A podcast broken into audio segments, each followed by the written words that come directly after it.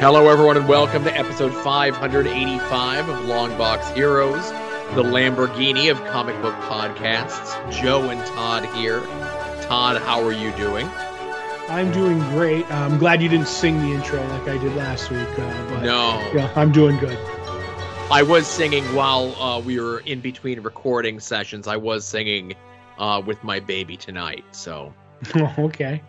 it's, it's the only good country song there is. All right. I'll take your word for it. I'm not even going to ask questions. I've learned. I've That's learned. right.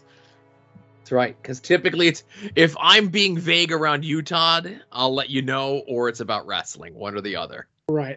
You know how you do that bit where you say, if, I don't if do any bits on podcasts. Right. If you do a joke, ring a bell so I'll know. yes, I wish you'd have like an air horn whenever you do a wrestling joke so I could just whip off my headphones so you can explain it to me. I listen. I don't want to expose the business of this podcast, but in between recording the main show and After Dark, I made at least two wrestling jokes that you laughed at. Did I know them? Yes, it was one about the inspiration with two eyes. Okay. Did you know them? Right. I know them. and I forget what the other one was. Something about the Bruiser Brody stuff. I don't know, Todd. It happened like 16 minutes ago. Right. Well, see, I was thinking of four wrestlers. I was thinking of two women's wrestler, each wearing an eye, pra- eye patch, so they would be inspiration with two eyes. Oh, okay. Right. There you go. All right, but we have actual comic book stuff to talk about this week. Okay. Uh, in the news, uh, one creator saved from Substack. Uh, and after a 10 plus year absence, uh, Spider Man has invaded the real life Big Apple. And 2022 is going to mark anniversaries for many of our favorite comic books, comic book projects, comic book companies, and the thing we'll be talking about this week Okay. uh digital sales uh what we read this week which is one star squadron and batman 118 what we're looking forward to coming out this week. Uh we'll shake the tree to see if there's a todd's art attack. Uh the third to last edition of this version of todd and joe have issues.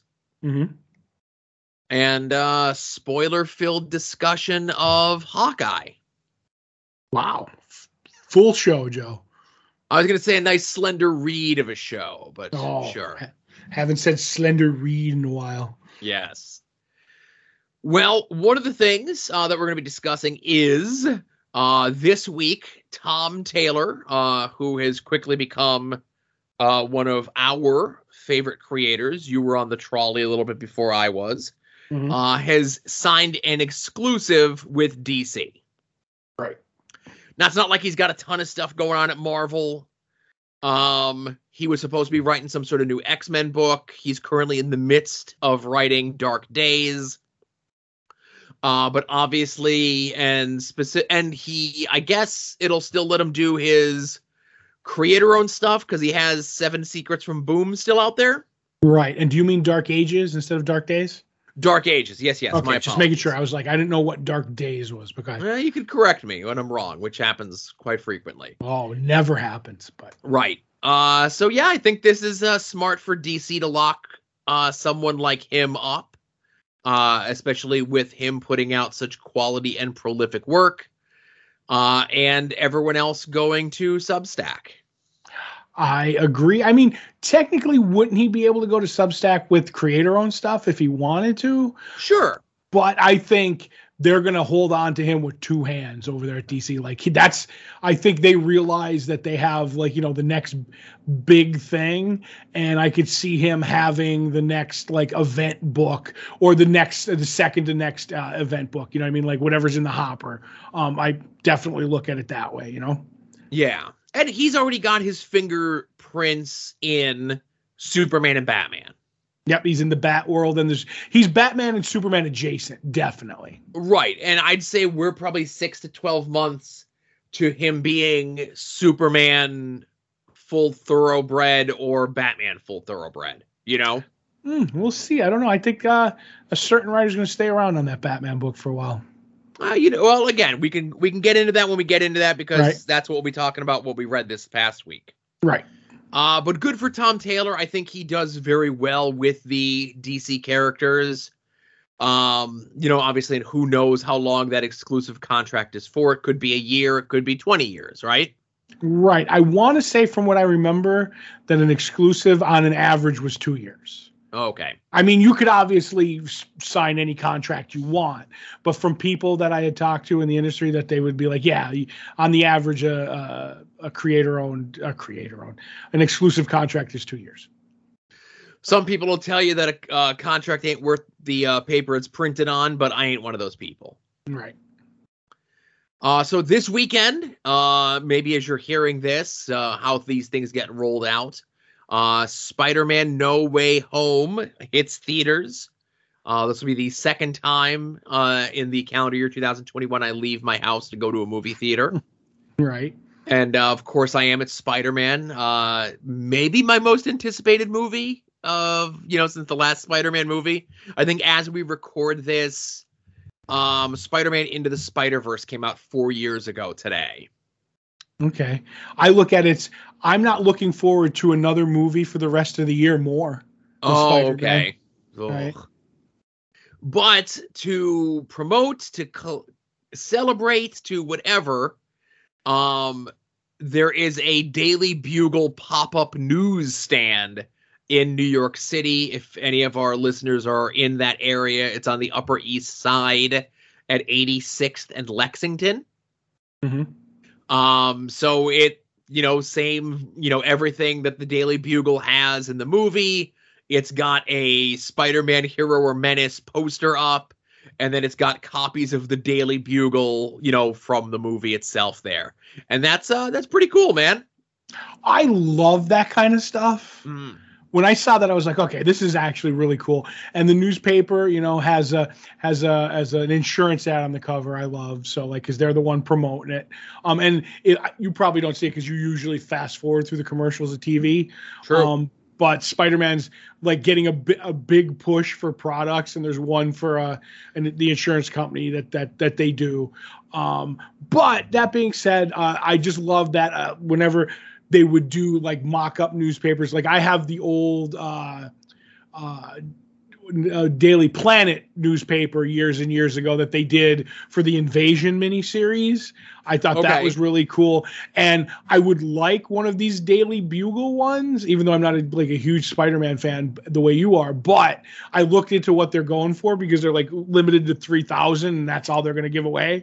Um, they like all day on eBay, like over a hundred bucks with bids. Yeah.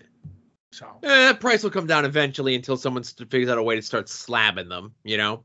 oh yeah, you get special slabs, special plastic coffins for your Daily Bugle. Now I know um this year over the summer they did the giant Starros popping up in a bunch of places for Suicide Squad. Mm-hmm. And I know when they did Death of Superman, they did like a knockoff Time magazine, whatever it's called in the DC universe. I think it's called like Timeline Or timely or something or like something. that. I forget what it's called, but like it's a magazine size thing, treating it as though it was like a real world thing commemorating the passing of Superman. And I still have that in my collection, you know? Right, I remember that.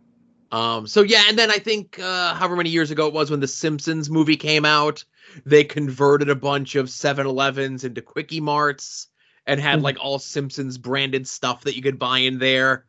Um, I'm no ad wizard or I'm no numbers man, you know, but you're spending millions upon millions of dollars to promote these movies, not 1.074 billion, but I get you. um, but like I don't know, like do the do stuff like this more often, you know? Right. I mean, it's one stand. Like, how much does it cost? You know? Yeah. And you do it as like a promotional tie-in or whatever it is. You know, I look at the uh you know, like what if I say, what if whenever the next DC movie comes out, they decide to convert some Starbucks into Sun dollars to tie in with the DC knockoff version of it, right? Right. uh let's say when the next thor movie comes out this summer in the thor movie uh jane foster eats like whataburger or whatever Right. and then you have like some sort of like the whataburger or like the Mjolnir like shows up at like participating Whataburgers. Like, can you lift Mjolnir? Like stuff like that. Right. Bring back the thing burger. Bring there you go. The thing sauce. That's what I want. I think your local if you go to your local Denny's, they still have thing burgers and thing sauce there. It's the same ones that they made back in 2000 whatever. I think it's the crusty secret sauce recipe, Joe. Oh, yeah.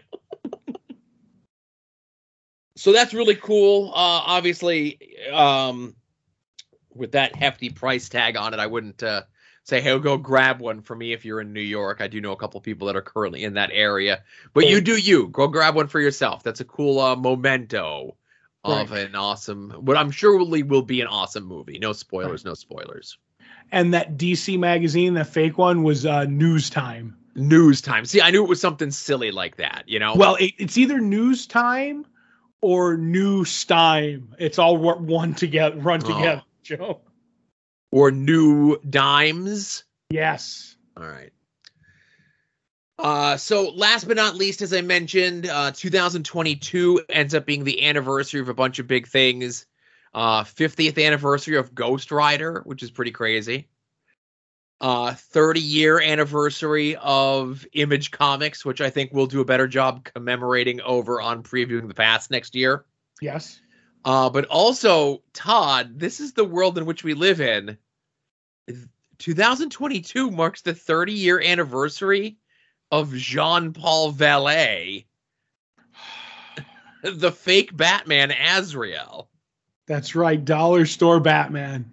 Is this how low we've gotten to commemorate anniversaries? I think so. I think, you know, when you have an anniversary, no matter how you know small i guess you have to promote it you know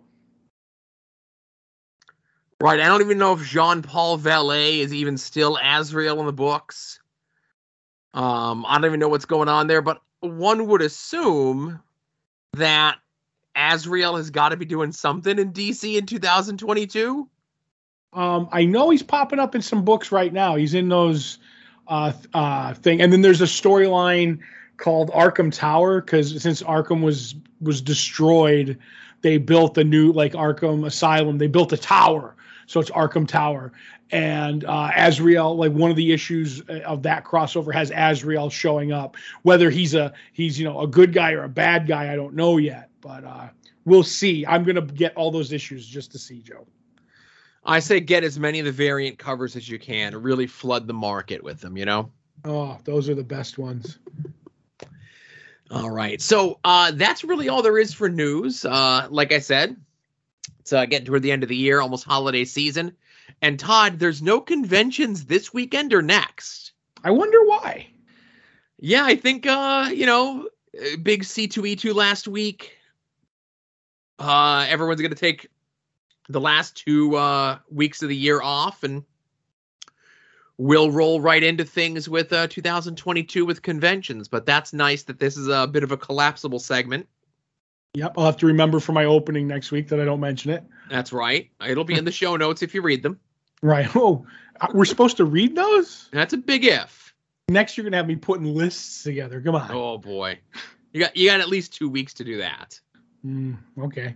Uh, so uh, check out uh, soon to be named network.com, soon to be named network.tumblr.com, all the shows in the soon to be named network. Whenever they go live, you can find them there uh, outside of their own individual feeds. If you're uh, that kind of person, just wants everything all together in one spot, that's what soon to be named network is for. Uh, that would be this show, of course, Longbox Heroes, Longbox Heroes After Dark, uh, At Odds with Wrestling, We Need Wrestling, uh, Final Wrestling Place, Wings on Wings, Porch Talk, Hit My Music, Puzzle Warriors 3, and Profane Arguments. Mm-hmm. There's a big push for the Michelle and Todd episode uh, lately, it seems so. I saw that. It's gonna it, it's gonna happen, and I give Michelle top top billing every time. Just so oh, okay. I'm willing to do that. We'll have to see. We'll have to see when the next um, AEW pay per view is. Now, right. if we can get Michelle to come out to the LVAC show on January 1st. Right. And then we could do like a quick banger with everyone after the show if anything is open.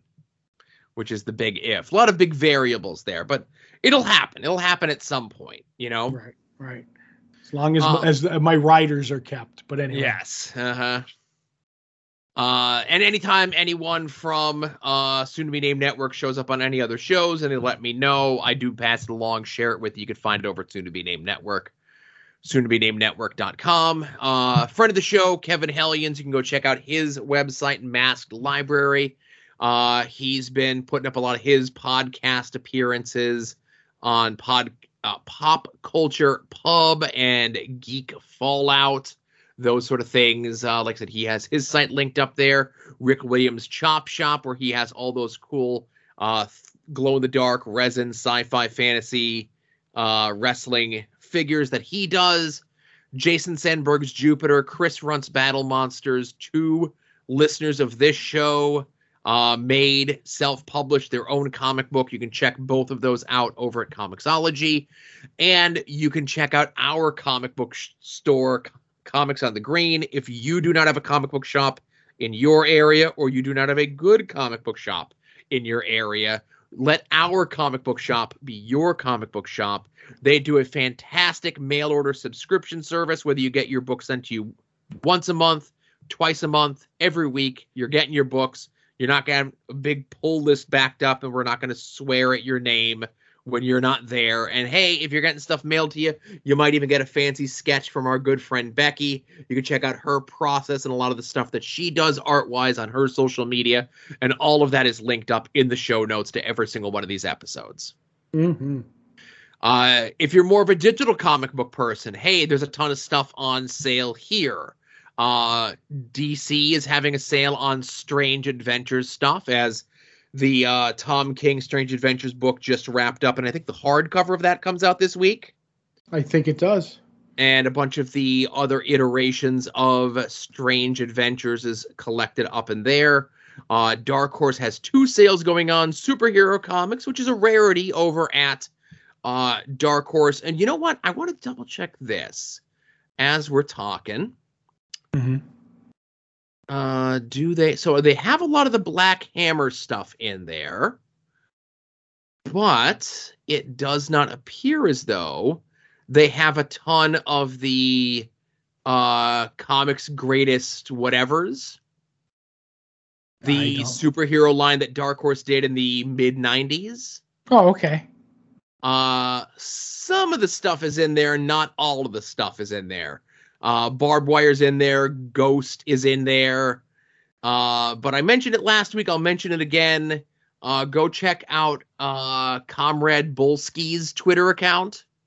Uh, he does those big deep dives into some of the greater stuff uh, from the uh, 90s comics. Comrade underscore Bolsky. He just did a whole big thing on that line of uh, Dark Horse superhero comics, kind of how it worked, where it went, what happened to it, that sort of thing.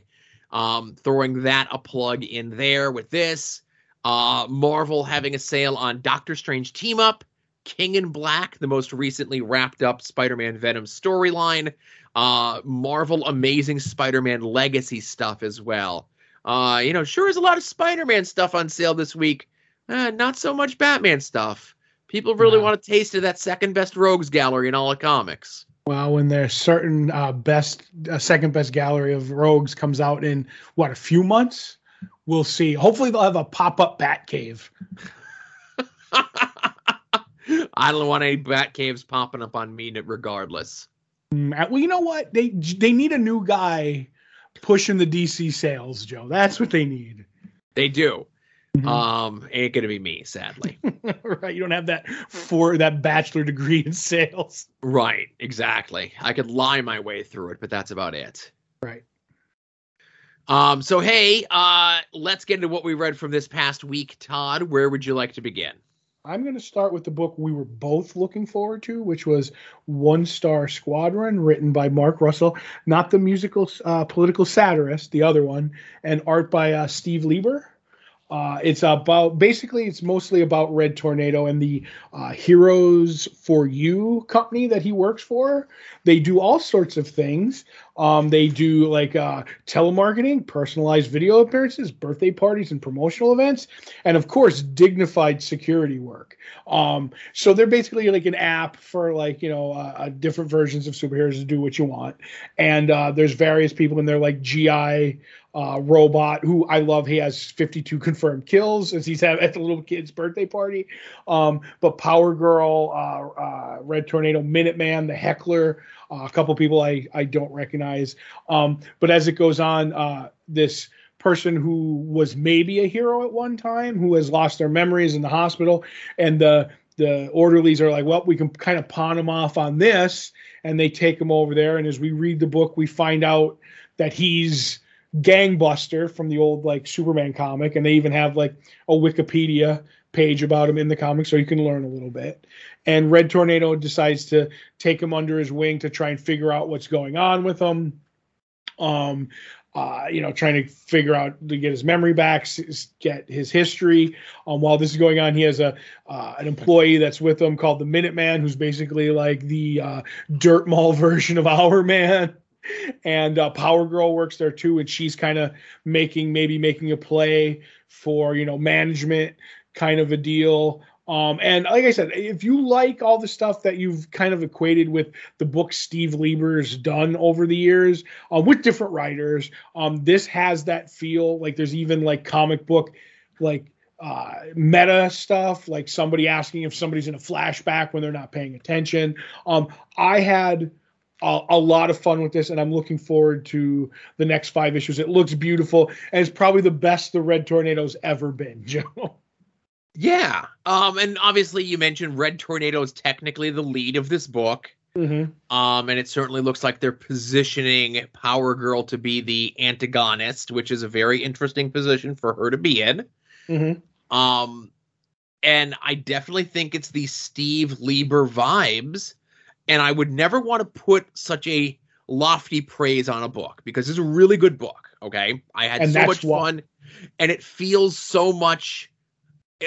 So, it feels like a book that DC is going to cancel before it's over. What? There's only six issues. It's a limited series. No way, Joe. Name one limited series that they ended without finishing. This year or forever? Because I got a list for both. Oh, do you have a list? The best and the worst too? Uh, um, but this feels very much in tone of Superior Foes of Spider-Man. Um, I'm glad you said it because I wasn't going to say it. So yeah, I get such strong Superior Foes vibes, and mm-hmm. is that maybe painting this book into a corner that it may not be able to get itself out of? That I've heaped too much praise on it. I'm like, eh, I stand by my statement. I, I say definitely you should check it out because it does have the potential to be that good, and it is only a six issue miniseries. Um, buy it now or wait for the trade or what have you, because I definitely think there's going to be one of those. Um, oh, so I hope this ends up being what that Bizarro book from a couple years back could have, should have, would have been here's what I'm going to say. I'm hoping this is more Wonder Twins, less uh, uh, Inferior Five. Yeah, yeah, it's a different creative team. Uh, but here's a, what I'm saying. I'm saying yeah. with with Wonder Twins, that was a six one that they extended to twelve. That's true. Where Inferior Five was a twelve that they shortened to six and then stopped with four. So that's why the other one's better, Joe. Oh, okay. That's all. And the other one was Mark Russell. So Right, Wonder Twins was Mark Russell, so the precedent is there for it to happen. Um, yeah, definitely. Like you don't need to know like Red Tornado's backstory. You don't need to know Gangbusters backstory, any of these things. So don't let that scare you off. Mm-hmm. Um, this is a very self-contained, very of itself book. Right. And being like the B listers I'm pretty sure Minuteman is new. Like you, you're not going to get a ton of back history, and if you do, like I know a little bit about the Red Tornado, one of the greatest heroes ever, uh, his origin stuff, and it did have to do with the greatest supervillain group, which is uh, the Royal Flush Gang. It's never have a bad story with the Royal Flush Gang, Joe. I was gonna say if you there was a time in the DC universe if you were starting out as a babyface, good guy, whatever, and your Mhm. first adventure wasn't against the Royal Flush Gang, then really you didn't stand a chance. Right. Yep. Uh, so the other book that we read from this past week was another DC book, uh, Batman 118, uh, written by Josh Williamson with art by Jorge Molina, and I think that like kind of almost becomes a second feature. And who's the second artist on this? Um, Moray. I No, think. hang on. I'm sorry. I could have swore there was a second artist credited in this book. Like I know it's not on the cover and I know it's not on DC's website, but that doesn't mean anything, you know? What are you saying that occasionally DC's website will be wrong? I'll also say that um oh okay, Mikel Janín did some stuff in this as well. Okay. According to the according to the the the masthead on the back that says like written by artist, colors, ink, etc., etc. I get you. but again, not on the not on the cover, not on the website, not on anything like this. So I will admit that I kind of fell a little bit behind on Batman. Mhm. Uh, but Todd said, "Joe, you got to read this for the show this week." So it jumped the line on everything else, including many issues of Batman itself. Um, kind of spoils how Fear State ends, which I kind of knew Batman was going to win. what? uh, but there's a set piece, of course, where uh, Barbara is attempting to tell Bruce to kind of bring it in. You had a big victory. Uh, you don't have to keep doing your Batman stuff. You could take a break. Of course, Batman doesn't listen. And uh, he finds out that there's a robbery about to be in progress at a high society ball where the gimmick of the high society ball is everyone is dressed up as Batman villains. hmm Uh, and if, so, of course, there are people who are dressed as Batman villains who slip in to attempt to rob the place.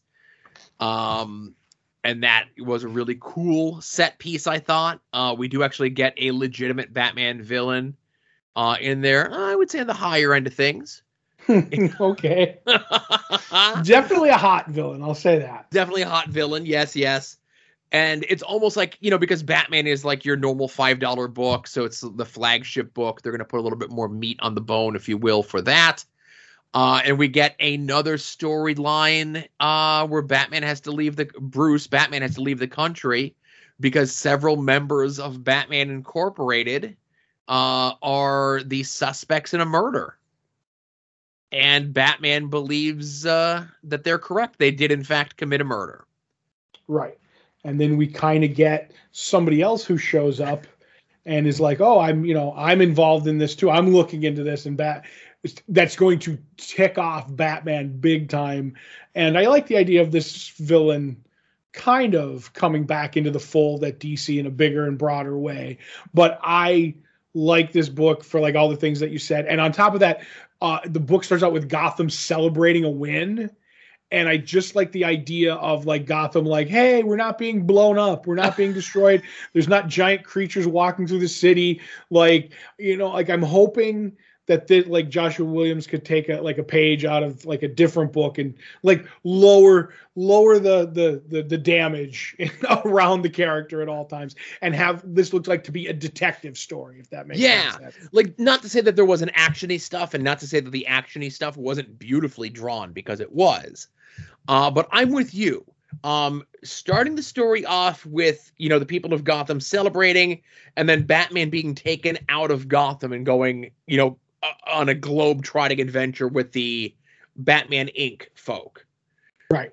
Now, that can let crazy stuff happen to batman and not have it be in gotham city Right, and also not be like in this, like when they fought the the, the it's like a rogue doing a they're robbing a billionaire ball. Like that's what I want to see in Batman every once in a while. And I was like, okay, that was fun. It's not the Court of Owls going to like destroy the foundation of Gotham and it's going to sink into a crater. Like, like everything is bigger and badder.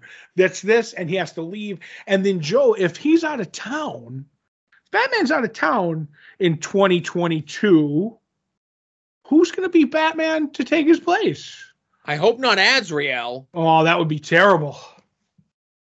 I want someone good to take over. right. I can name at least 26 people I'd rather have take over for Batman. Are they good or bad? Man, either list. Right. Uh, but no, if you've been kind of scared off and you felt like maybe the fear stuff has been a little unwieldy of where to hop on, uh, you don't care about Ghost Hunter and Clown Maker or, you know, Fear State this crossover or that crossover. Here's a brand new storyline to jump in on some Batman stuff, you know? I, I agree. And I said this before Joshua Williamson uh, Flash was one of my favorite runs. So, Mm-hmm. you know, it was so under the radar that I think people are going to be surprised by this. Now, do we know? Because you know, remember however long ago it was when Tom King left Batman and James Tynion came on. That was originally only supposed to be like a four to six issue run, and then it ended up being like a two year run, two plus year run or something. Right. Whatever it was, he was supposed to run to 100 and then stop. Mm-hmm. And then they added all that other stuff on top when Tynion's run really went off the rails, as far as I was concerned. Um, I don't know. I have a feeling because, like, when everything that he's done at DC, like, he did a hundred issue run. Like he he was the guy that like started Flash at Rebirth and then all like was like, all right, I'm gonna go, and he literally did a hundred issues, maybe more. Um, and everything else that he's written at DC seems like he's doing the Deathstroke Inc. and he's doing that Justice League Incarnate, which is only a six issue mini. But it's like he goes. So I have a feeling he has a long term plan unless they yank the rug out from under him, which is a possibility. It's always a possibility. Mm-hmm. Uh, but this first issue was good. Like I said, a great jumping on point. Right. So that's what we read this past week. Let's get into what we're looking forward to coming out this week. If you head over to longboxheroes.com every Tuesday, we put up the poll post around noon Eastern Time, which is a link to a link to all the books that are coming out this week. Whether you get your books in print, whether you get them digitally, whether you get them sent to your home, however it is that you get your books, be forewarned, be forearmed, know what's coming out this week. Todd and I attempt to guess what the others are most looking forward to coming out this week. I am currently in the lead with three correct guesses, and even if I tank these next three weeks, it'll still just be a tie. Mm-hmm. Uh, so looking at Todd's list, what is Newburn? Newburn is that Chip new Chip Zdarsky creator owned book Aha. where it is a what's the word I'm looking for? He's a um, private investigator who work like if the mob has a problem where it's like okay like someone's robbed us we can't go to the cops he has diplomatic immunity through all the gangs and they're like you go in figure it out so we can get so everybody can get retribution and that's what he does Gotcha. Uh, so I think the book you're most looking forward to coming out this week is Hulk number two. it is hulk number two i was just going to say no for the next three weeks so we can t- hopefully tie but it is hulk Gotcha. is the book you're also looking forward to uh hulk number two Yes, it is Hulk number two. okay Even though I'm caught up on at least two of the other three books that are on my list there. Um, you're I caught will- up on thing I'm caught up on Thing. There's only been Shocking. one issue, right? right Um, I will ask you, did you know there was a Kevin Eastman cover variant on Thing? i did not Mm-hmm. We might need to talk, pal. okay All right. Uh so yeah, so uh no movement there, and it looks like I'll be winning for the year. That's the way I like it. mm-hmm. Um while you're over at longboxheroes.com, be sure to check out all the other stuff that Todd and I have done together, whether it be past episodes of this show, past episodes of Longbox Heroes After Dark, or Todd and Joe have issues. We're nearing the end of this Jonah Hex spider clone thing that we've been doing. Mm-hmm. Uh, I had uh, Jonah Hex number 68 to read, and uh, I mentioned it in the little write up, of course, about the uh, Todd and Joe have issues. But uh, boy, that, that brings back some memories seeing those covers with the big giant Green Lantern banner across the top of them, huh? july 17th coming to a theater near you joe Mm-hmm. Can't leave quick enough. is that a dark day you know in your in your It's a life very Joe? dark day in my life. I went to go see that movie in the theaters for this for this very show, I think, and uh, Yeah, let's. We're talking about Jonah Hex. Let's talk about good things, huh? okay. Not the Jonah Hex movie, but. Uh, so we talked before about uh, you enjoying Batman this week because it was more of a detective story. Mhm. And this is as close to a detective story as you're going to get in Jonah Hex. Right. Uh, written by Jimmy Palmiotti uh, and Justin Gray, with art by uh, Rafael Guerra. Right. Now I'll say this: um, this I I've liked Guerra's art before, but in this issue, because so much of the action takes place in like a single bedroom atop a saloon, the art gets a little muddy.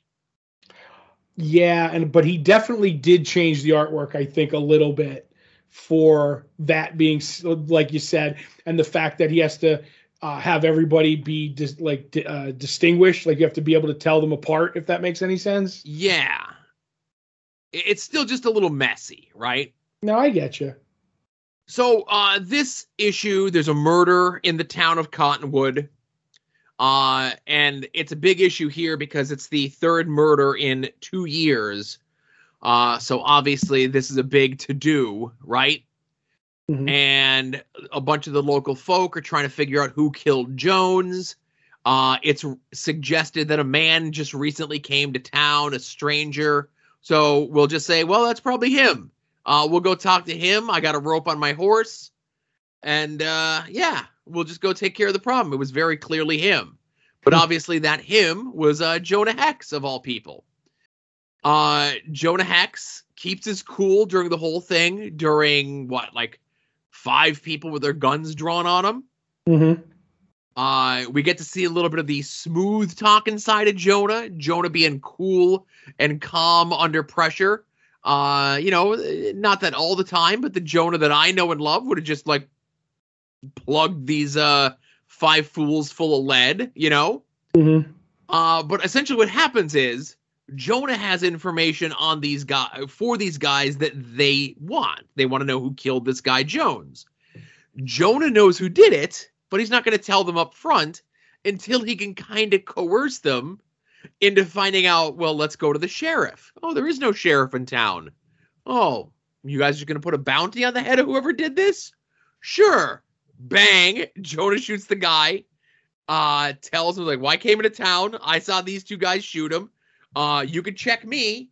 If I shot a guy, I would have robbed him. Check him. See if he has anything on him that he shouldn't have. Turns out he does. Uh, I forget what the guy who Jonah ends up shooting's name is. I forget too, but uh, He and Jones uh, had a bit of a gambling issue where they, where this guy may have been a little bit too drunk to remember uh, what cards he had or be able to keep track of things, and he gave up a watch uh, that he had gotten in the war. Now they do get a little deep into the discussions in the war. It felt a little padding, but that's okay.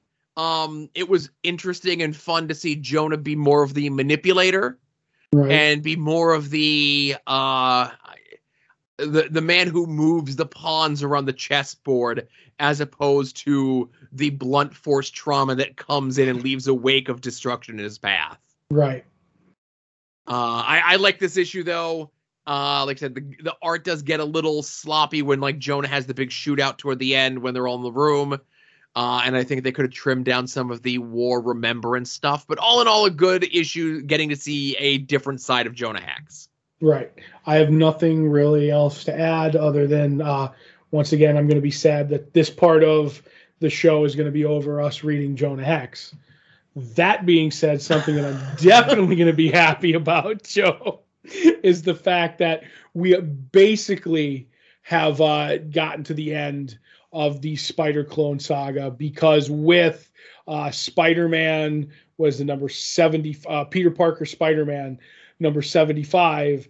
Uh, this is basically part four of four of Revelations. Obviously, we have another title that we'll get to in a second uh, that I don't think we needed. I'll get, I'll, but I'm getting ahead of myself.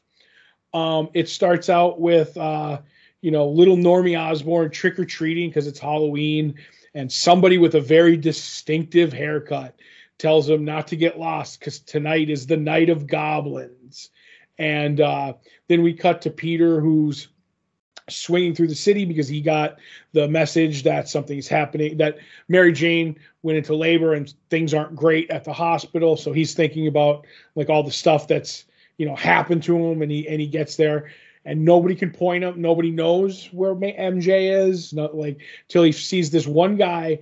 And this part I'll kind of let go. Um the guy's like there's been a problem and he's like like a doctor. And Peter like kind of loses his mind. And his Spider Sense goes off definitely because of the art, but somehow this doctor gets to get the drop on him and uh, sedate him, which I'm like, okay, maybe he thought there was trouble with the baby. I don't know, but I don't like when normal dudes just get the drop on Spider Man with his uh, spider senses. But uh, the doctor says, "Oh, you're gonna don't worry, it's not gonna kill you because he wants you alive." And Peter hallucinates a pumpkin.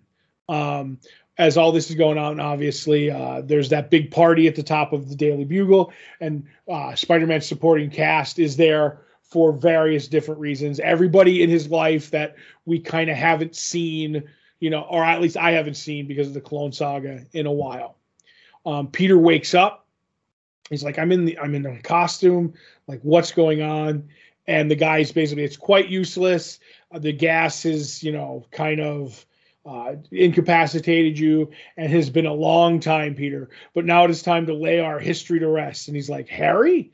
Harry Osborn? He's like, No, Harry is dead. You saw to that. And now I've come back to see that you pay for every transgression you've made against me and my family. And he's like, No, not you. And he's like, Yes, it's me. And tonight, and he even has the font that's on the front of the book is the Night of the Goblin. He can speak in font, which is fantastic. And Peter's like losing his mind. You're dead. I saw you die after you killed Glenn. Gwen. He's like, yep. He's like, uh, I-, I killed your girlfriend. You did nothing about it. Then you watched as I was impaled by my own goblin glider. But it's me, Peter. It has always been me in more ways than you have ever known, or anybody knew, apparently. I'm not a clone, not a doppelganger, not a mechanical construct. I am Norman Osborn, your worst enemy. And he rips open his shirt to show that like he had the goblin impaled uh, on his chest. Um, oh, something else I forgot too is that uh, Stacy, Stacy's brother, is looking into uh, Peter as the murderer. Um, as this goes on, like uh, Norman's just berating uh, Peter, and he's telling him like I had a healing factor thanks to the great villain.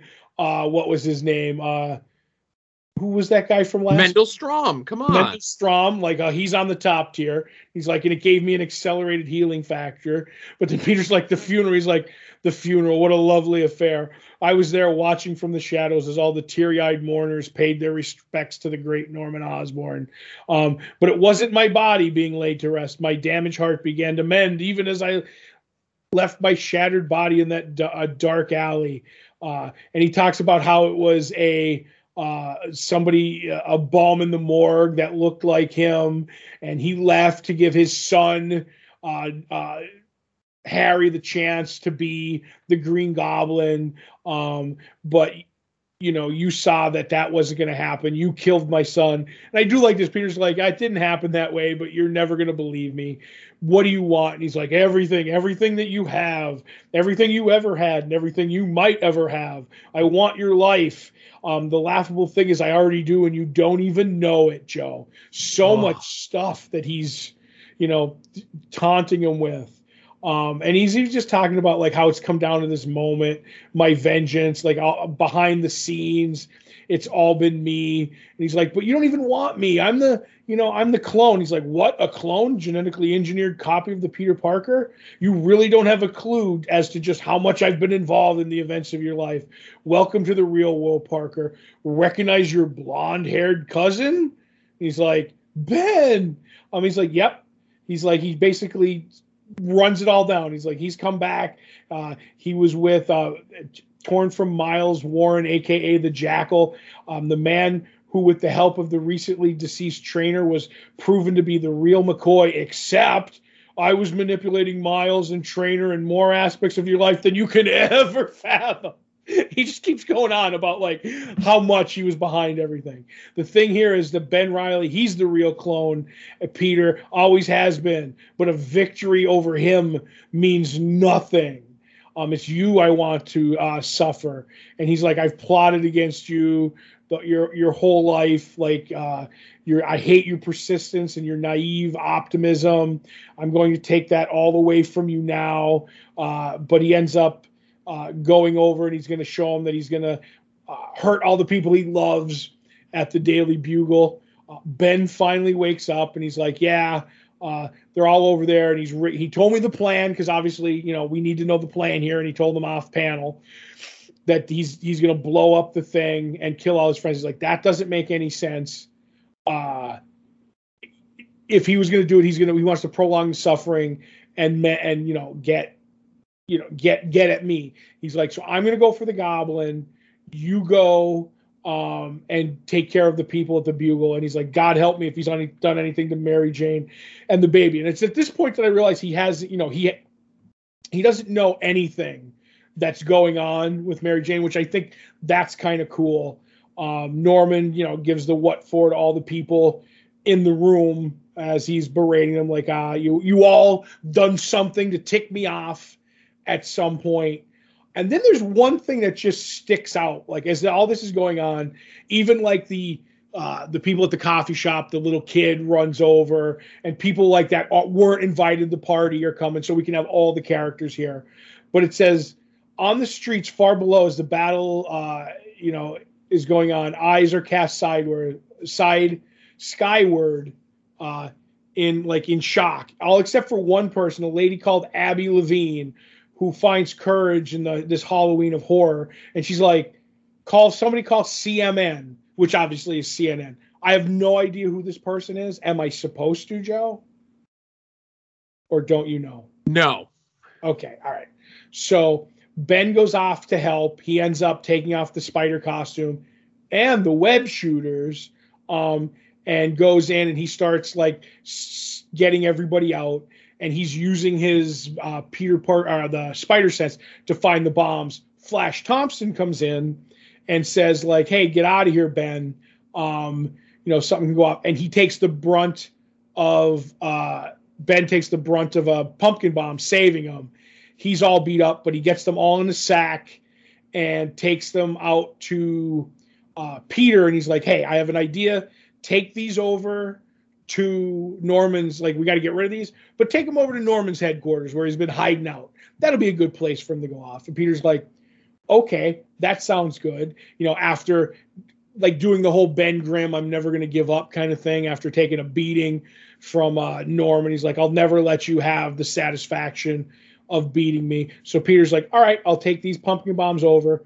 But when that happens, Norman sends the glider at Ben, hits him in the back, and sends him falling off the building with no way to do anything because he doesn't have the the the, the spider sense or the spider sense, the webbing. So he lands on a car.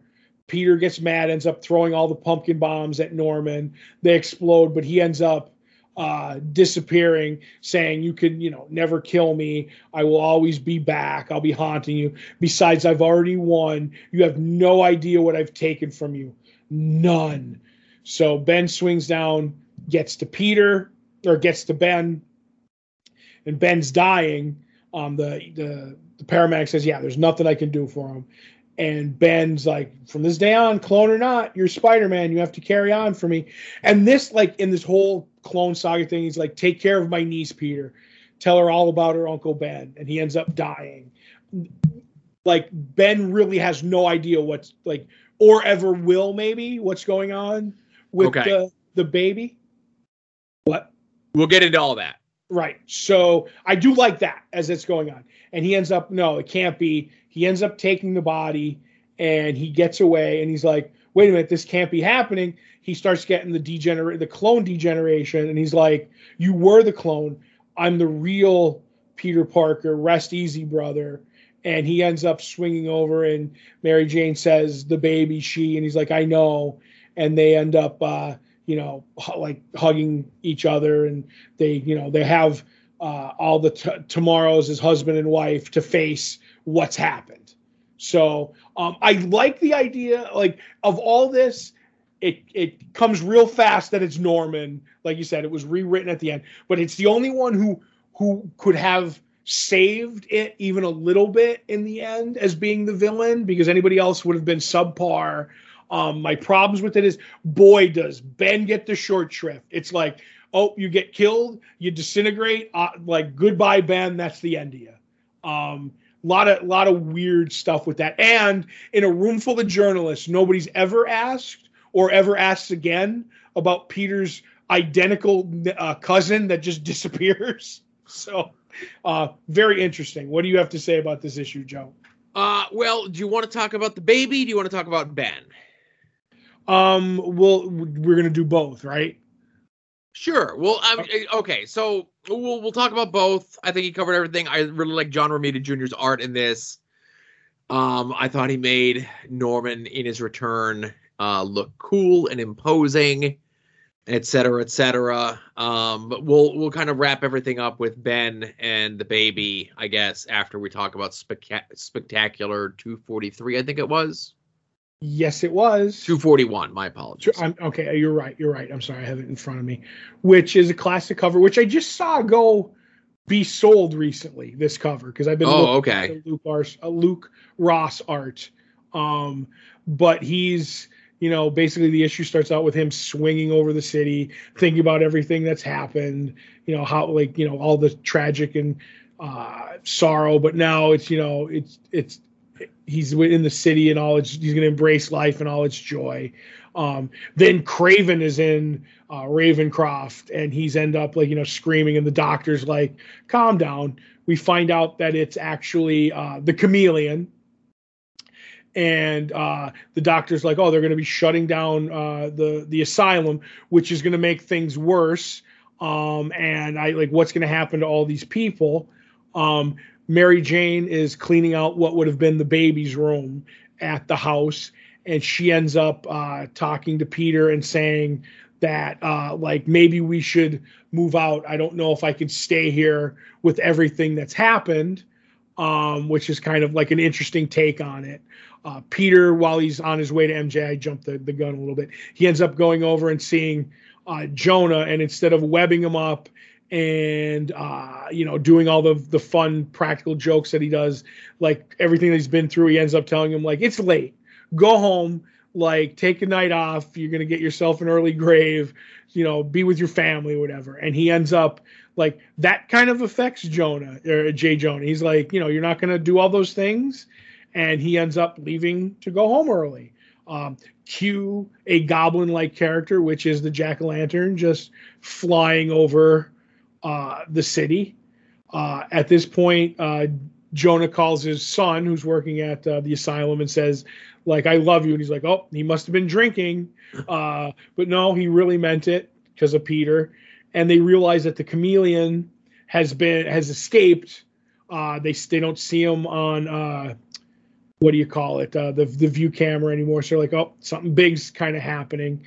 Peter is at home sleeping, you know, like next to his wife, and he's like, ah, I need to get out. You know, I just I'm restless.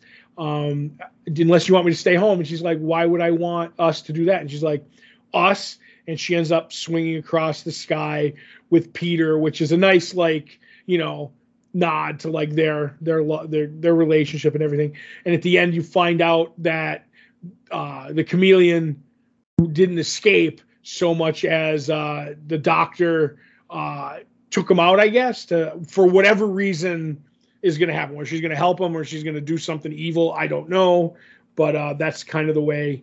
It's a very quick issue. Um, and all joking aside, I honestly don't think we needed it for this. I think we should have just ended the Clone Saga. Okay, but this was just more of kind of a coda, just to see how things kind of wrapped up. Mm-hmm. Um, you know how things just essentially move on.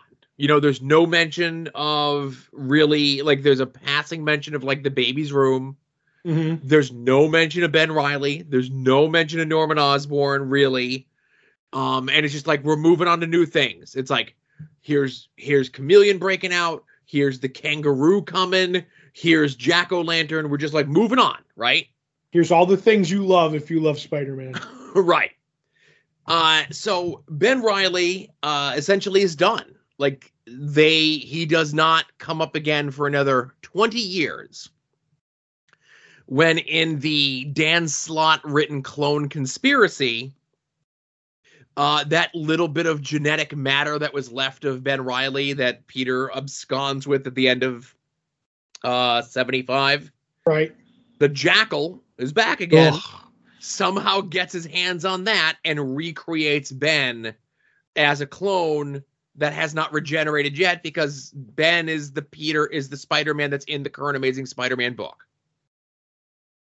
Okay, so Ben, the one that's I see. I thought the Ben that was around. This is all flashbacks.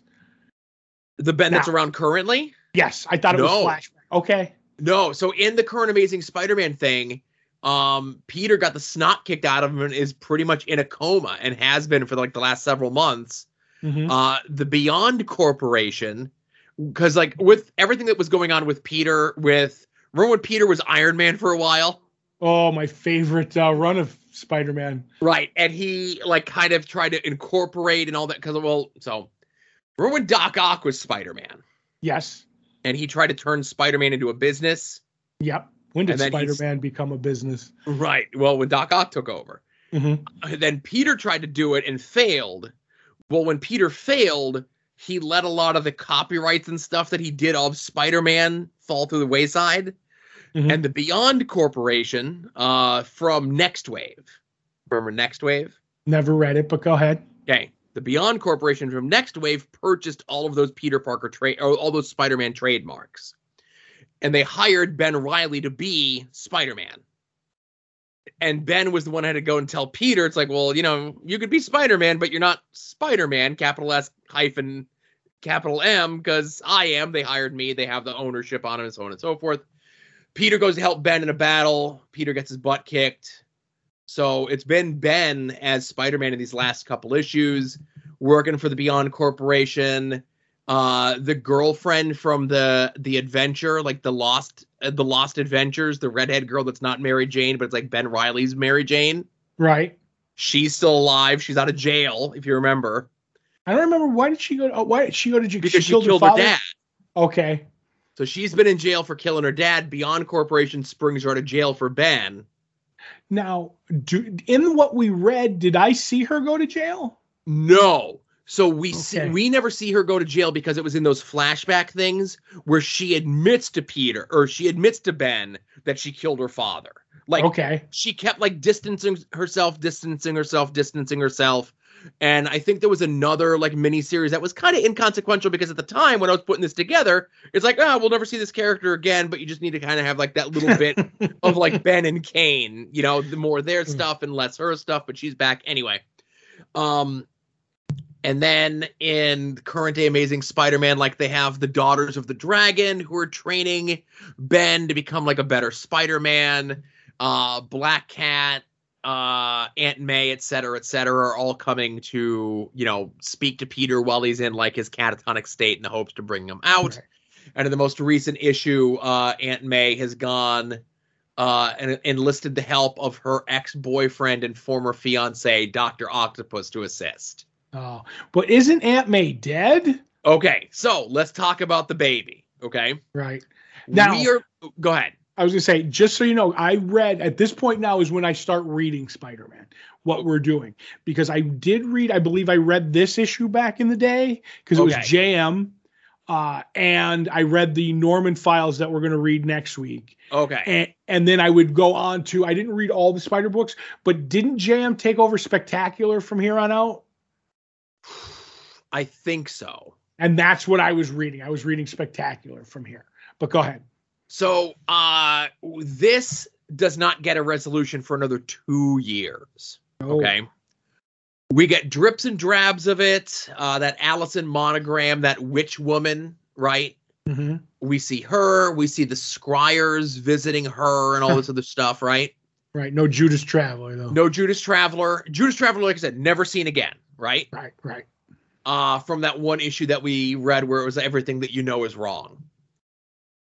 Um, so we as a reader are led to believe that the baby is still alive. Okay. Mhm. Peter and Mary Jane are led to believe that the baby died. but like I said, we because you know uh, Alison Mongrain, she has like some sort of package that she's going to deliver. Uh, Norman sends her off on her way, says you have to take care of this, and so on and so forth. I don't think they had a plan for what that was going to be. Because two years later, it turns out that Alison Mongrain is informed to tell Peter and Mary Jane that the baby has been alive this whole time and she's been raising the baby. Mhm. That ends up being a misdirect because the baby had been dead. What Alison Mongrain had really been protecting was the fifth and final thing in these like ancient artifacts that these scriers were collecting. That were going to give Norman absolute power. That was the Gathering of the Five storyline, Yes. which was a great idea, terrible execution. Right. But what ends up happening is because again, it's it's always misdirect upon misdirect. Um we're being told May, May, and we assume that the daughter's name was May. And the reason that we believe this was, if you remember M2, the Marvel Universe 2 with Yep. like the alternate universe with all the kids and everything. Right. It had the Spider Girl and Juggernaut Jr. and Yeah. Um, and in those books, Spider-Man and Mary Jane's daughter lived. She had spider powers, and her name was May. So in all these issues of main continuity Spider-Man books, they're all saying May, May, you know, and everyone's just assuming it's the baby. No, that's how they bring back Aunt May. And this is the reveal that this is the final piece of Norman Osborn's plan.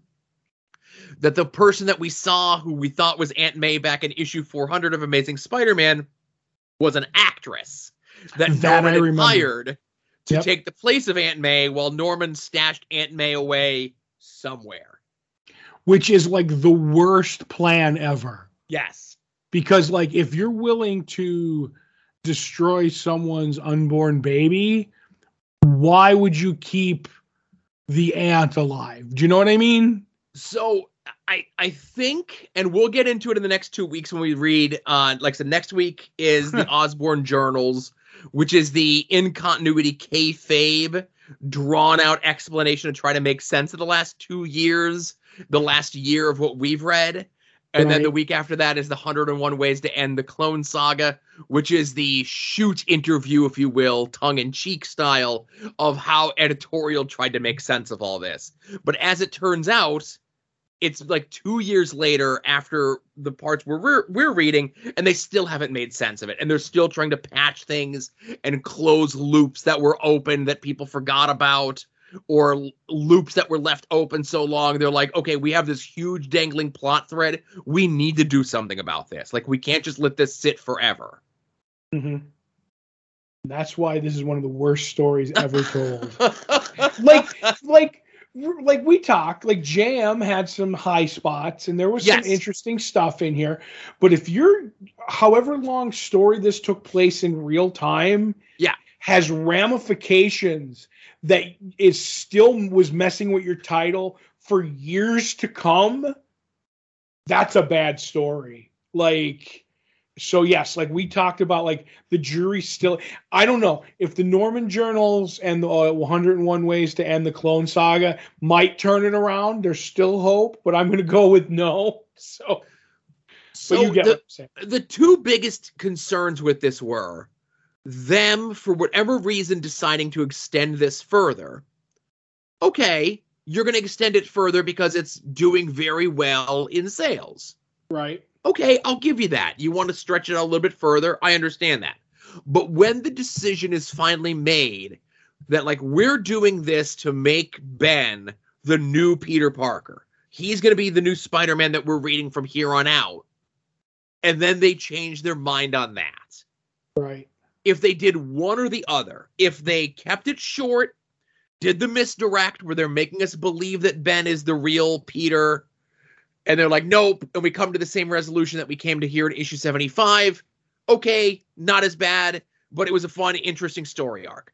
Or they decide to like stick with it have ben be spider-man which is actually where we are today in 2021 but but we're Um, not but go ahead. not extend it as far.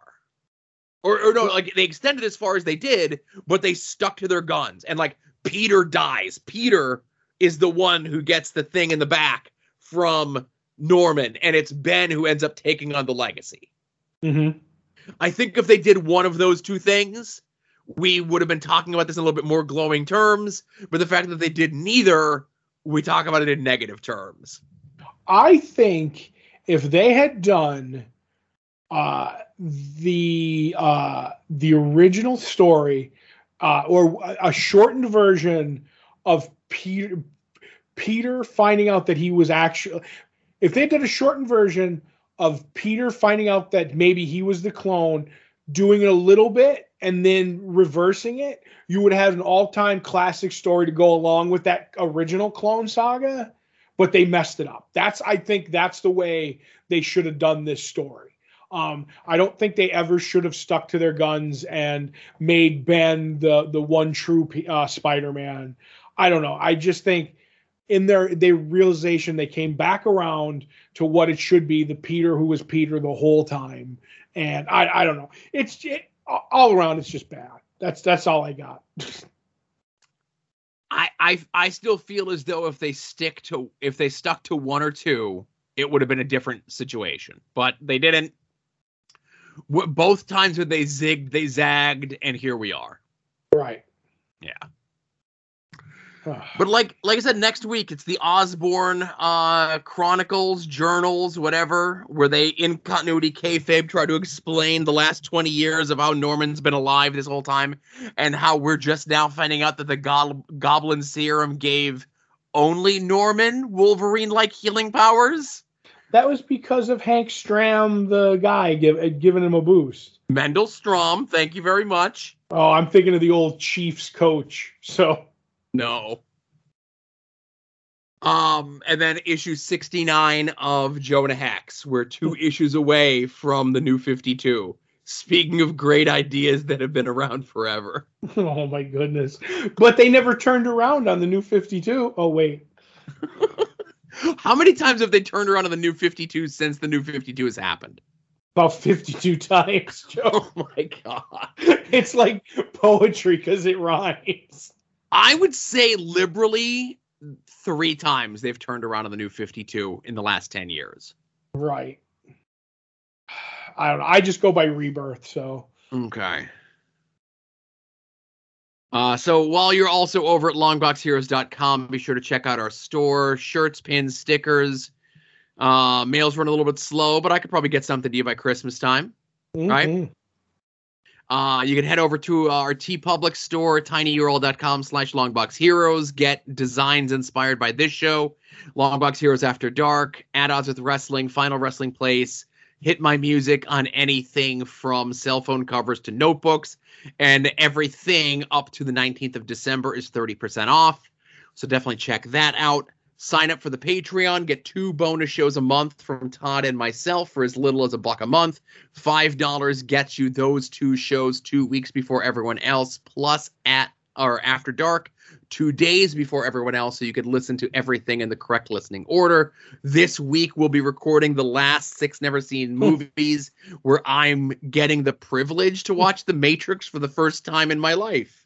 Right, and I get to watch it on HBO Max because it's working again. it's on Hulu, everybody. It's on Hulu if you're not a millionaire like Todd and have HBO Max. La da. Mm-hmm. Um, well, I have the HBO Max opportunity. That's all I'm going to say. Oh my goodness. I was going to say something else to incriminate myself, but I'm not going to.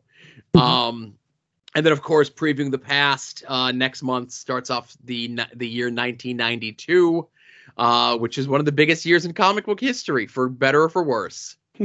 Sometimes worse. Well, we'll see. again when we get to that first when we get to sort of Azrael number one, we'll talk. I know somebody who was demanding to be a guest host on that episode. well, he better up his patronage. uh, another way that you can help us out, of course, is make any and all of your purchases through the Amazon banner at the top of the page over at longboxheroes.com. Uh, does not cost you anything extra. They, Amazon, call it an advertising fee. Uh, because if it was not for us, you would not know that Amazon exists. I call it the thing that makes Todd happy at the end of the month when he gets his cut of the money. Yeah. Some of the notable purchases through the Amazon click through this past week include To Hell on a Fast Horse, the untold story of Billy the Kid and Pat Garrett. I kind of want to look into that just on the name alone. Mm-hmm. Uh, somebody purchased a lacrosse vintage retro lacrosse stick sun t-shirt. Okay. Uh, somebody also purchased a Seagate Barracuda two terabyte internal hard drive. Ooh. Barracuda, that's right. And there's nothing that makes me happier than uh, internal or external storage space for your computer because you really got to back up those important files, Todd. Right. If you you could lose everything if it crashes.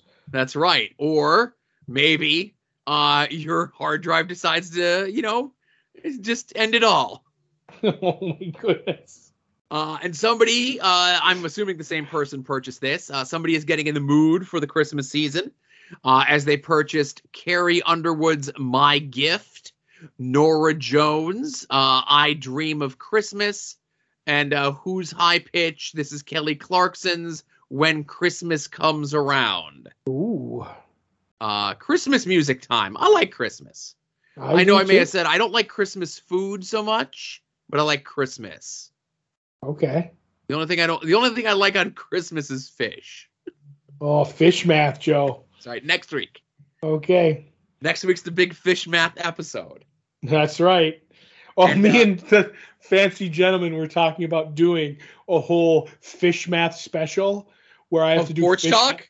Yeah, what? Of porch talk? Yeah, but no, where like uh, you know, uh, fish math goes completely t- sideways, and the fish math season is ruined until there's a fish math miracle, Joe.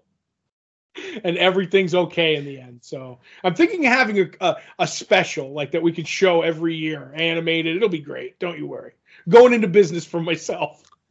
I was gonna say, going into business for yourself with the fancy gentleman, a recipe for ignor- ignoring by me.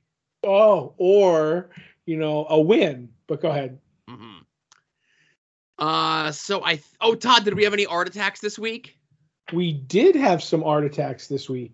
Um, from Astro Zombie, he he said that his suggestion of the Maxx was chosen on day six of Dan Fraga's Fragtober art stream on YouTube, and the winner will get this finished piece. So uh, hopefully someone will win it, and then they could you know send it in to Art Attack again. But uh, um, that's a really nice Maxx. I was never a Maxx guy, but uh, that's really really cool. Yeah, that's definitely an, an awesome piece. Uh, whatever those like little creeps that are around with the Maxx, like that are all black with the crazy teeth and stuff, those Mhm. are really cool designs as well. Right, and Astro Zombie also had one of his own, like uh, a commission that he had done. Um, he thanked, uh, I believe it is Jay Krager. Um, this commission looks awesome in person. Magneto is my favorite of the X Men characters, and it's a Magneto hovering over like a Sentinel head that's being pulled apart by his magnet powers, and that's really cool. Um, love, you know, Magneto, and that that looks really really good. That's going to look good in a portfolio or on a wall with however you store art. Uh, that is really neat Magneto piece. You get the double on the Sentinel, uh, more bang for your buck, if you will. Beautiful shading on that. And that is exactly when I close my eyes how I picture Magneto and how everyone should picture Magneto. Mm-hmm. And uh, that Sentinel's eyes, he looks sad. I was just gonna say that, and you beat me to it. yes. Uh, but that's all the uh, art attacks. And uh, Joe, just so you know, in the pigskin pickums, um, Hair Star Two Star Harder is no longer in first place. It's Skladoo or Sklodo or whatever his name is. So maybe there's a trophy again. I don't know. Where are you? Where is the fancy gentleman? Where is Marcus? Okay, I am okay. So there's two people tied for first, uh, somebody in third, two people uh, tied after that, and then me. So and then uh, behind me is the fancy gentleman. So Ooh, I'm Todd. I'm hot on your heels. Last week I was 29th place. This week I'm 28th place. oh, working your way up, pole I'm- position soon. I'm coming to get you. oh, I better keep my eyes forward and not worried on my rear view. There you go. I think that's some sort of CB code, right? Yes, it's not hanky code, it's CB code. There you go. I'm still pulling for uh, that number, that person's number two fan. okay, that's right. Do they have football in Portugal? I don't know. Hmm. I think they have soccer, but they call it football. Football. Yes.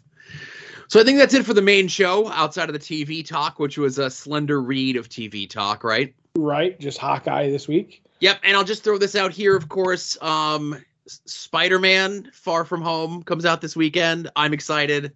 Um, I'm either going to see it Saturday or Monday alone. I'm uh, happy either way. right.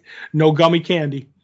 I'm gonna I'm gonna take a picture of me. If I go by myself, I'm taking a picture of me with my mouth full of gummy candy, and I'm sending it to my wife because that's Oh the first day that she's going back to work after everything that's been going on here, and Mhm. uh, I'm off for Christmas. Uh, I almost got button hooked in having to work Saturday, Christmas Day? Oh my Question goodness. mark. Uh, well, I do hope you go alone and you chipmunk all gummy candy into your cheeks, Yes. sneaking it into the the theater. No, I, I think uh, a friend of mine, Logan, he, he talked the other day on Twitter. I forget what movie he went to go see, but he's like, "Yeah, I just went to the movie with like a whole chicken parm." I remember a bit from uh, what is it, The Big Bang Theory, that the comic shop owner they're like, "Should we take? We have one seat to the movie. Should we take him?" They're like, "No, he always brings like snacks, and like it's usually stuff like a thermos full of soup." Which I always wanted to go see a movie with a thermos full of chow. Yeah, I've walked into the movie before with like a bag of Wendy's. You know, like I stopped at the Wendy's, got like you know the Baconator, large Right. fry, Diet Coke, go to the movie theater, just like walk in and like, please, nineteen year old, say something to me. right. Well, back in the, I mean, back in the day when denim jackets were cool, or wait, denim jackets were always cool and will always be cool. Um, I was a big guy, you know. I mean, not the slender reed I am now, Right. but uh, I used to have the denim jacket. You remember the big inside pockets on denim jackets? Of course. Well, if you have a, a big and tall denim jacket, those things are like uh, sacks of the, you know Chris like Santa Claus's sack. So I could just put like whole things. Like I would have like a whole six pack of soda or whatever and food, and I would just smuggle everything in. And I'd be like, "What? I'm just extra padding around the middle. Don't. What are you gonna pad me down, kiddo? I don't think so. So." But no, like I said, I, I'm I'm brazen. I just walk in. Please say something to me is all I ask. right. I'm gonna try for a pizza in Spider Man. Yes. All right, Hawkeye, episode four. uh, so we pick up where we left off with um Paul F. Tompkins getting the drop on uh Clint and Kate uh in the home and everything else like that. And it goes a little bit better than I thought it would, right? I know Right. you had speculated that Clint was gonna be like, I know who the swordsman is, but he doesn't. So obviously they're not going that route with he's tied into Clint's origin. Right. Uh, Kate does a very good, uh, very poor job of explaining what her and Clint's relationship is and what they were trying to do and so forth. Um, there's the fun little bit to add a little bit of, would you say levity? Would you say a little bit of lightheartedness to the swords master that he says like popular phrases, but he gets them wrong? I hate when people just gets that little thing off. But yeah, it is cool that it it gives them like, you know, a a, a bit of fun, if you will. Yes, they definitely stole that from the uh, lead villain from uh, Last Action Hero, and I'll Mhm. take that to my my grave. right. Um, as they're leaving, Kate's mom essentially says to Clint, "It's like, hey, you're a parent. Don't get my daughter killed with whatever you're up to." Right. And and gives her the Iggy gives him the Iggy by saying like it's like I would never let that happen, just like you would never let that happen to Natasha. Uh huh. So I'm going on record right here, Joe. Yeah. Something's up with Kate's mother. You think so? Yeah, I think maybe I think Swordsmaster's the okay guy, and I think she's the one who's running the the evil empire that she's framing the swords master for. Right. Interesting. Right. I don't know if you agree or not, or if you're just playing around, but No, I'm just saying, interesting theory. Mhm. Um, I know we learn a little bit later. Um, When Clint calls home, his wife had been doing some investigating that Sloan Enterprises, Sloan whatever, Right. Uh, which Jack is, or and I say Jack, Swordsmaster Paul F. Tompkins is the CEO of, is a shell company that is funneling money to the Russians, specifically the tracksuit Russians. So when you say that Kate's mother might be up to something, do you think maybe Kate's mother is framing Jack to have him set up to be the patsy? I think so. I, I honestly do. And uh, in there, when Hawkeye left the apartment, he stole the Ronin sword back off of uh, uh, Swordsmaster, Yes. which I think was interesting, which was just so underplayed. You know what I mean? Right, because we see him like kind of looking at it out of the corner of his eye the whole time. Mm-hmm. Yeah, but he was kind of very sneakily taking it away. Right.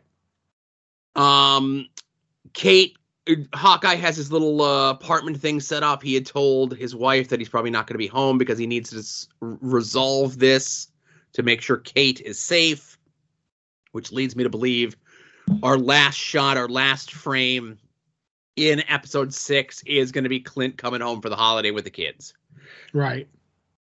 That's a bit of an easy layup. Um, while discussing the plan, uh, Kate says, uh, we need to get more of the trick arrows. And Clint says, well, unfortunately, the trick arrows are with the LARPers. Or I we have to go through the LARPers to get them because one of the LARPers is a cop. The trick arrows are at the police station. We need to do a favor for them so they can go and get the trick arrows for us. And uh, using a coin, uh, Clint proves to Kate that he could do some tricks where he does like a little bank shot or whatever, where he like hits it off the wall and it turns off the TV. And then he tries to show Kate this, and Kate does a pretty good job of picking that skill up, which obviously is transferable to shooting arrows. Right. Well, I will say, and I don't think at any point that skill will come in handy in the last two episodes. Definitely not. No, not not at all. The only thing I will say about the trick arrows thing is I thought that was a cop out on the. They're like, oh, well, why do we need? You can't make it trick. She's like, we can't make more trick arrow tips. She's like, no, that's not the problem. You can't just stick trick arrow uh, tips on everyday arrow shafts. Like you need special made ones. I'm like, you're Hawkeye. Like you're a secret agent. Like you can't get more of these somewhere. I don't know. That just seems weak to me. Uh huh. But go ahead. Uh, so Kate goes to the LARPers to make the deal that we were talking about.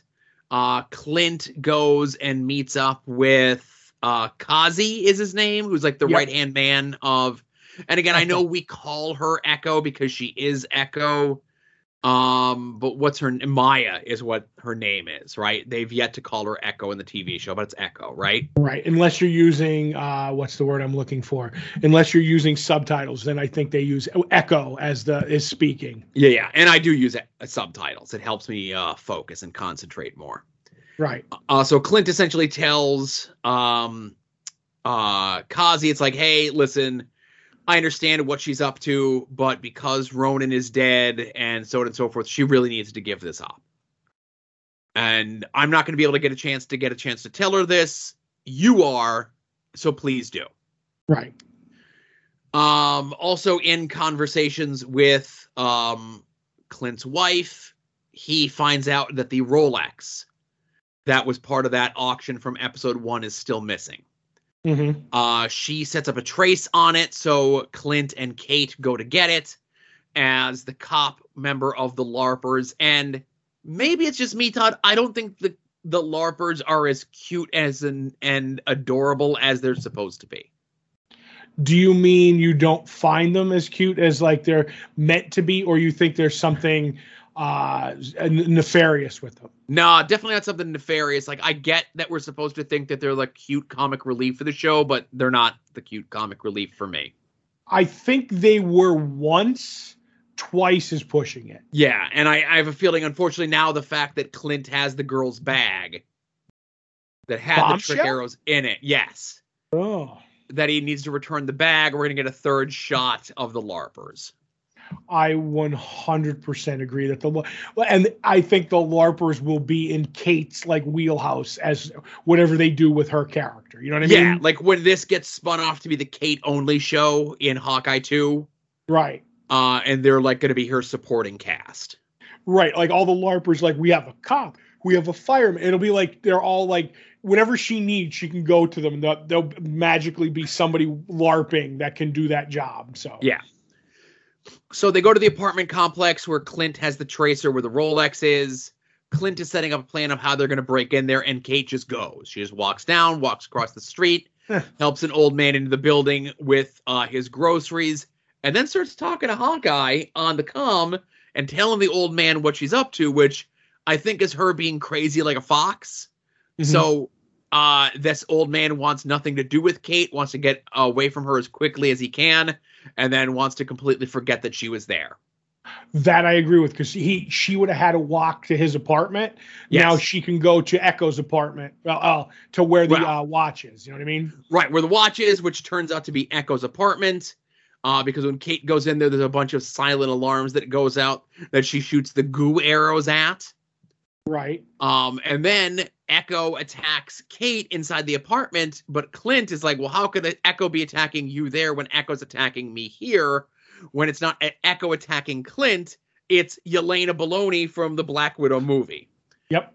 Um, there's a big cool fight sequence where Yelena Baloney is pretty much after everyone. She's kind of in it for herself. Um, I have a feeling that Clint is going to be able to not sweet talk her, but maybe at least get her on the on his side before the series is out. Two episodes left to go. Um, but Clint is like, we're in deep doo doo now because someone hired a Black Widow to take me down. So I need to get you, Kate, as far away from all of this as quickly as I can. Right. And and one thing that I really do like about this because earlier during their drunken movie fest where she learns about the coin to, to do the trick, she ends up talking. He's like, "What's the best shot you ever took?" And he's like, "The best shot I ever took was the one I didn't take." And he ends up breaking down and saying that he was supposed to kill uh, Natasha and you know kill the Black Widow, and he didn't, and he ended up taking her in. And then at the end, uh, because it's it's like poetry, it rhymes. Kate has the shot on uh, Baloney, and she doesn't take it. And because of that, I think you know once again that will make her and this Black Widow fast friends. Once again, uh, it's poetry because it rhymes like Hawkeye and Black Widow. I don't know. That's the way I looked at that scene. Either way. Uh, but all in all, I'd say this was a pretty good episode. I've been Yep. enjoying Hawkeye. Right. So now, do we get Kingpin in this next episode or the one after? I think we get maybe them moving Echo off of Hawkeye into the rumored rolling in Netflix Daredevil into the Marvel Cinematic Universe. Okay, because this is my take on this is that the rumor is, and I have no proof of this whatsoever. I would never look into it. Is that you know there was all that talk of Daredevil maybe being in the Spider-Man movie coming up. If he is, it's going to be Charlie Cox. So that comes out on uh, Thursday, and the day before is uh, the Hawkeye thing. So I'm wondering if they're going to drop Fisk at like as a cameo in this, and then go into Spider-Man. Oh, let me just say this: if Daredevil's in Spider-Man, we either get Fisk this week or next week. If you know what I'm trying to say, like as synergy uh, with the TV show and the movie, and be like, oh, the Netflix thing is now official in the in the the Marvel Cinematic Universe. Okay. That's all. That's all I got. I don't know if it's true or not, but I I, I believe it. I like that's got us guessing as to what's going to happen next. Right. So that should be fun. We should, you know, talk about Spider-Man next week as long as, you know, you don't die from gummy candy overdose. No, no, I won't. I'll probably get like the seven pack of Reese's Big Cups. Oh God. You're not going to get the the 10 the the the, the 1 pound uh, Reese's cup and take it in with you. No, did you see like the Reese's peanut butter cup that's like the size of a pie? Oh yeah, I did. That was a limited time. It's not as good as the uh, Miller High Life. Uh, what was it? Dive Bar Gingerbread House. That's Right. what I want. But, yeah, I did see that pie, but it was a limited time only. Yeah, and they're super expensive now too on the secondary market. You think a Well- hundred dollars for a, a newspaper promotion from Liberty Mutual is a lot of money. I think the Reese's peanut butter pie was going for like 650, 700 at last check. Right. Let's just say that the news, the, the Daily Bugle, and the, the peanut butter pie are the same price at six hundred dollars. Right. I'm gonna go with the with the Daily Bugle because I'll have that for a lifetime Mhm. where I would only have a peanut butter pie for 10 minutes at $600. That's true. So You make a good The- point. the long-term investment, the long-term futures, Daily Bugle, uh, you know, uh, replicas, short-term Reese's peanut butter pies. You make a good point. And what no better way to end this with uh, words of wisdom from Todd. Thank you everyone for listening to episode 585 Long Box Heroes. This is Joe for Todd saying, see you all here next week. Remember, be a faucet, not a drain. You're